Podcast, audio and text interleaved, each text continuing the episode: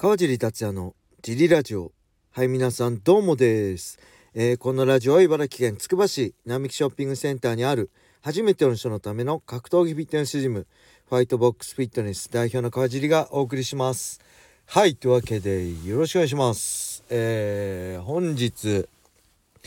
12月28日はファイトボックスフィットネス年内最終日です。えー、17時からキッズクラス。そして18時半からね大人のフリークラスが21時まであります。よろしくお願いします、えー、小林さんも今日で最終日ですね。キッズクラス来てくれて多分その後もしかしたら大人のフリークラス始まる時ぐらいまでいてくれるかもしれませんね。だからもし小林さんに会いたかったら18時半頃早めに来てもらうといいんじゃないかなって思います。はい小林さんにはねまあほんとジムオープンしてから3年半ぐらいですか。ずっとお世話になってねもともと最初1年ぐらい手伝ってもらう予定だったんですけど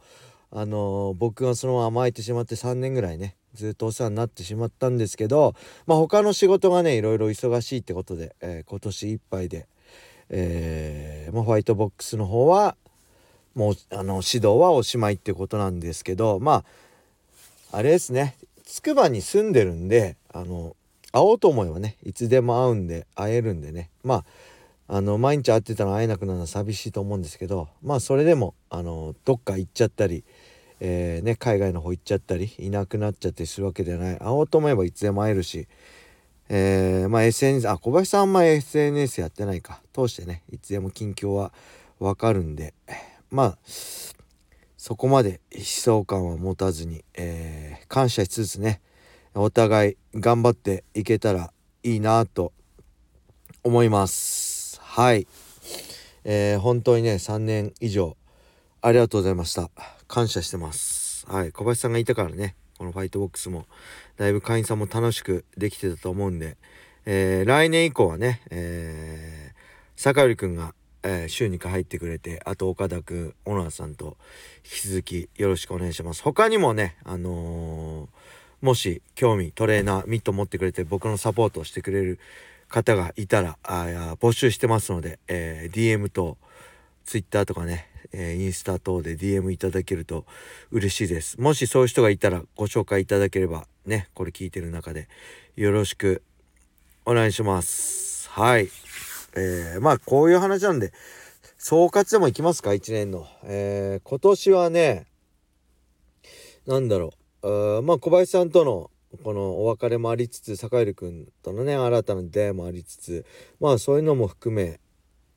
いろいろ面白いなって思いましたね。小林さんいなくなってどうしようかなっていうタイミングで坂入君から連絡が来てこうやってつながりができてね、えー、ジムでサポートねあのトレーナーしてもらえることになってうんあのー、すごくね21歳だけどいい子で、えー、やっぱりねあのジムやるにあたって技術的なことはねあの勉強すればどんどん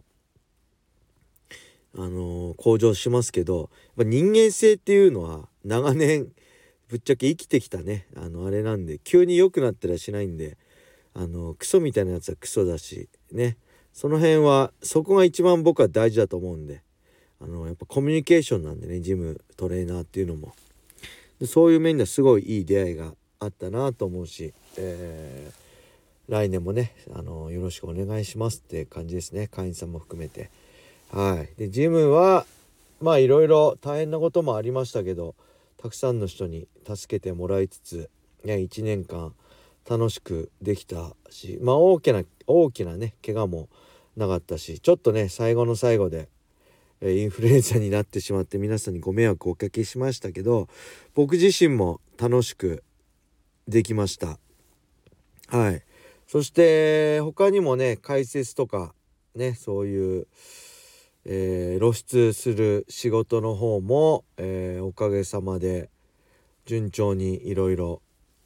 うんまあ解説そして YouTube とかね出演とかえー、とテレビ番組、えー、BS のテレビ番組出演とかねいろんな新たな体験もできてすごい充実した1年でしたね。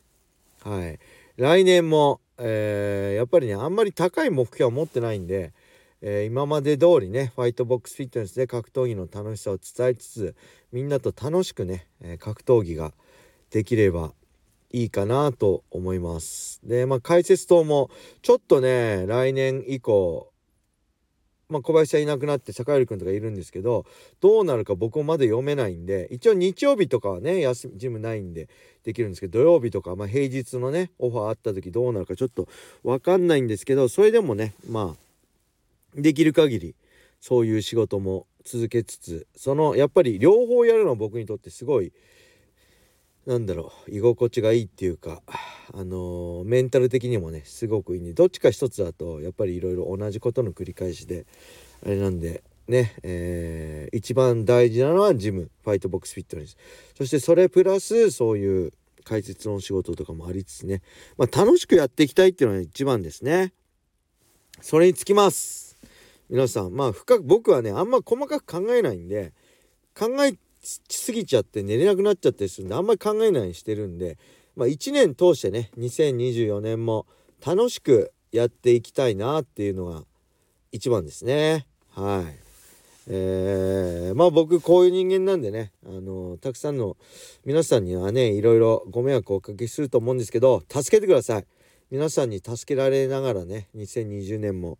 やっていきたいと思います、えー、2023年ねいろいろお世話になりましたけどありがとうございました。はい、そんな感じでしょうかね。あと何かあったかな。あ、今日はね、ジムにね、えー、会員さん来てくれて、自らね、女性会員さんなんですけど、バービー100厄回やりますって言って、バーピー。えー、まあ、煩悩の数だけね、除夜の数ね、108つやります。それ目標だったみたいで、えー、108つやって、ちょうどね、3分2ラウンド、休憩の1分も入れて、3分2ラウンドだったんで7分でやってましたね。女性会員さん。100回バー108回バービバーピーやった後普通にミット打ちもやってました。はい。そして、えー、新婚ほやほやの会員さんはねえなんか昨日2週間で5キロ痩せたいんですって言うからもう2週間で5キロ痩せるのにはもう糖質制限しかないです糖質制限絶対リバウンドするけど急遽もう短期間でギュッて絞るんだったらあの糖質制限がいいと思いますよって体に負担かかりますけどって話をしてたらなんかね年明けにスカイダイビングするらしくてそれがちょっと体重制限あるんでみたいな感じで 3800m 上空からスカイダイビングやるらしいですよ。それが奥さんからのプレゼントらしいです。そういうの好きらしいですね。奥さんもスカイダイビングとか、まあ、バンジーとかやったことあるらしくて。あパラグライダーか。すごくないですか？僕高所恐怖症だからお金もらってもね無理ですって言いました。100万もらってもやんないですね。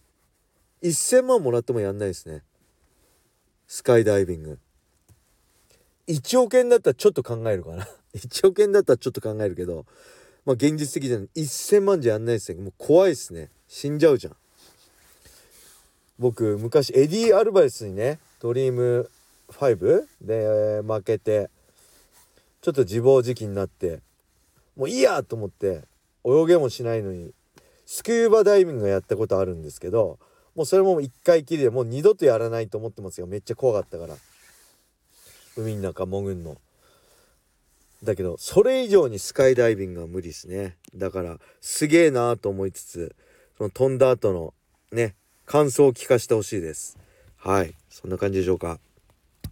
あとはね何かあったかな？ああとねまたこれジムのねジムジムのネタなんですけど会員さんすごいね同世代の2人。まあ背格好もね似ててよく一緒にペアでミット持ち合ったりしてる会員さんがいるんですけどなんとね2人とも2日違いで年明けグアム行くそうですね。びっくりしました。もう一人の会員さんはあのグアム行くんですよって話は聞いてたんですけどもう一人の会員さんも2日違いでグアムに家族で旅行に行くってことですげえなこんな偶然あるんだなみたいなホテルは違うんですけど、けどお互いこっちとこっちの A と B のホテル、どっちにしようかなって迷ってて、片方の会員さんは A で、片方の会員さんは B を選んだみたいなね。そこまで仲いいんだみたいな感じ、気が合うんだみたいな感じで、びっくりしましたね。はい。まあこういうの聞くのもやっぱジムの楽しみですね。会員さん同士で仲良くなってくれたりね、こうやって。まあこれは偶然ですけど、一緒に例えば忘年会したりね、飲み行ったり、そこで仲間ができるとね、こっちも嬉しいです。はい。またこういうのがあったらいろいろ教えてください。そんな感じで、えー、2023年の感想と、えー、2024年の希望をゆるーく話しつつ、まあ、ゆるーくですね。やっぱ一番はゆるーく楽しくいきたいっていうのが僕の本音です。はい。頑張りすぎず、頑張らずすぎず、当たり前のことを当たり前にやって、楽しくね、毎日過ごしていきたいなと思います。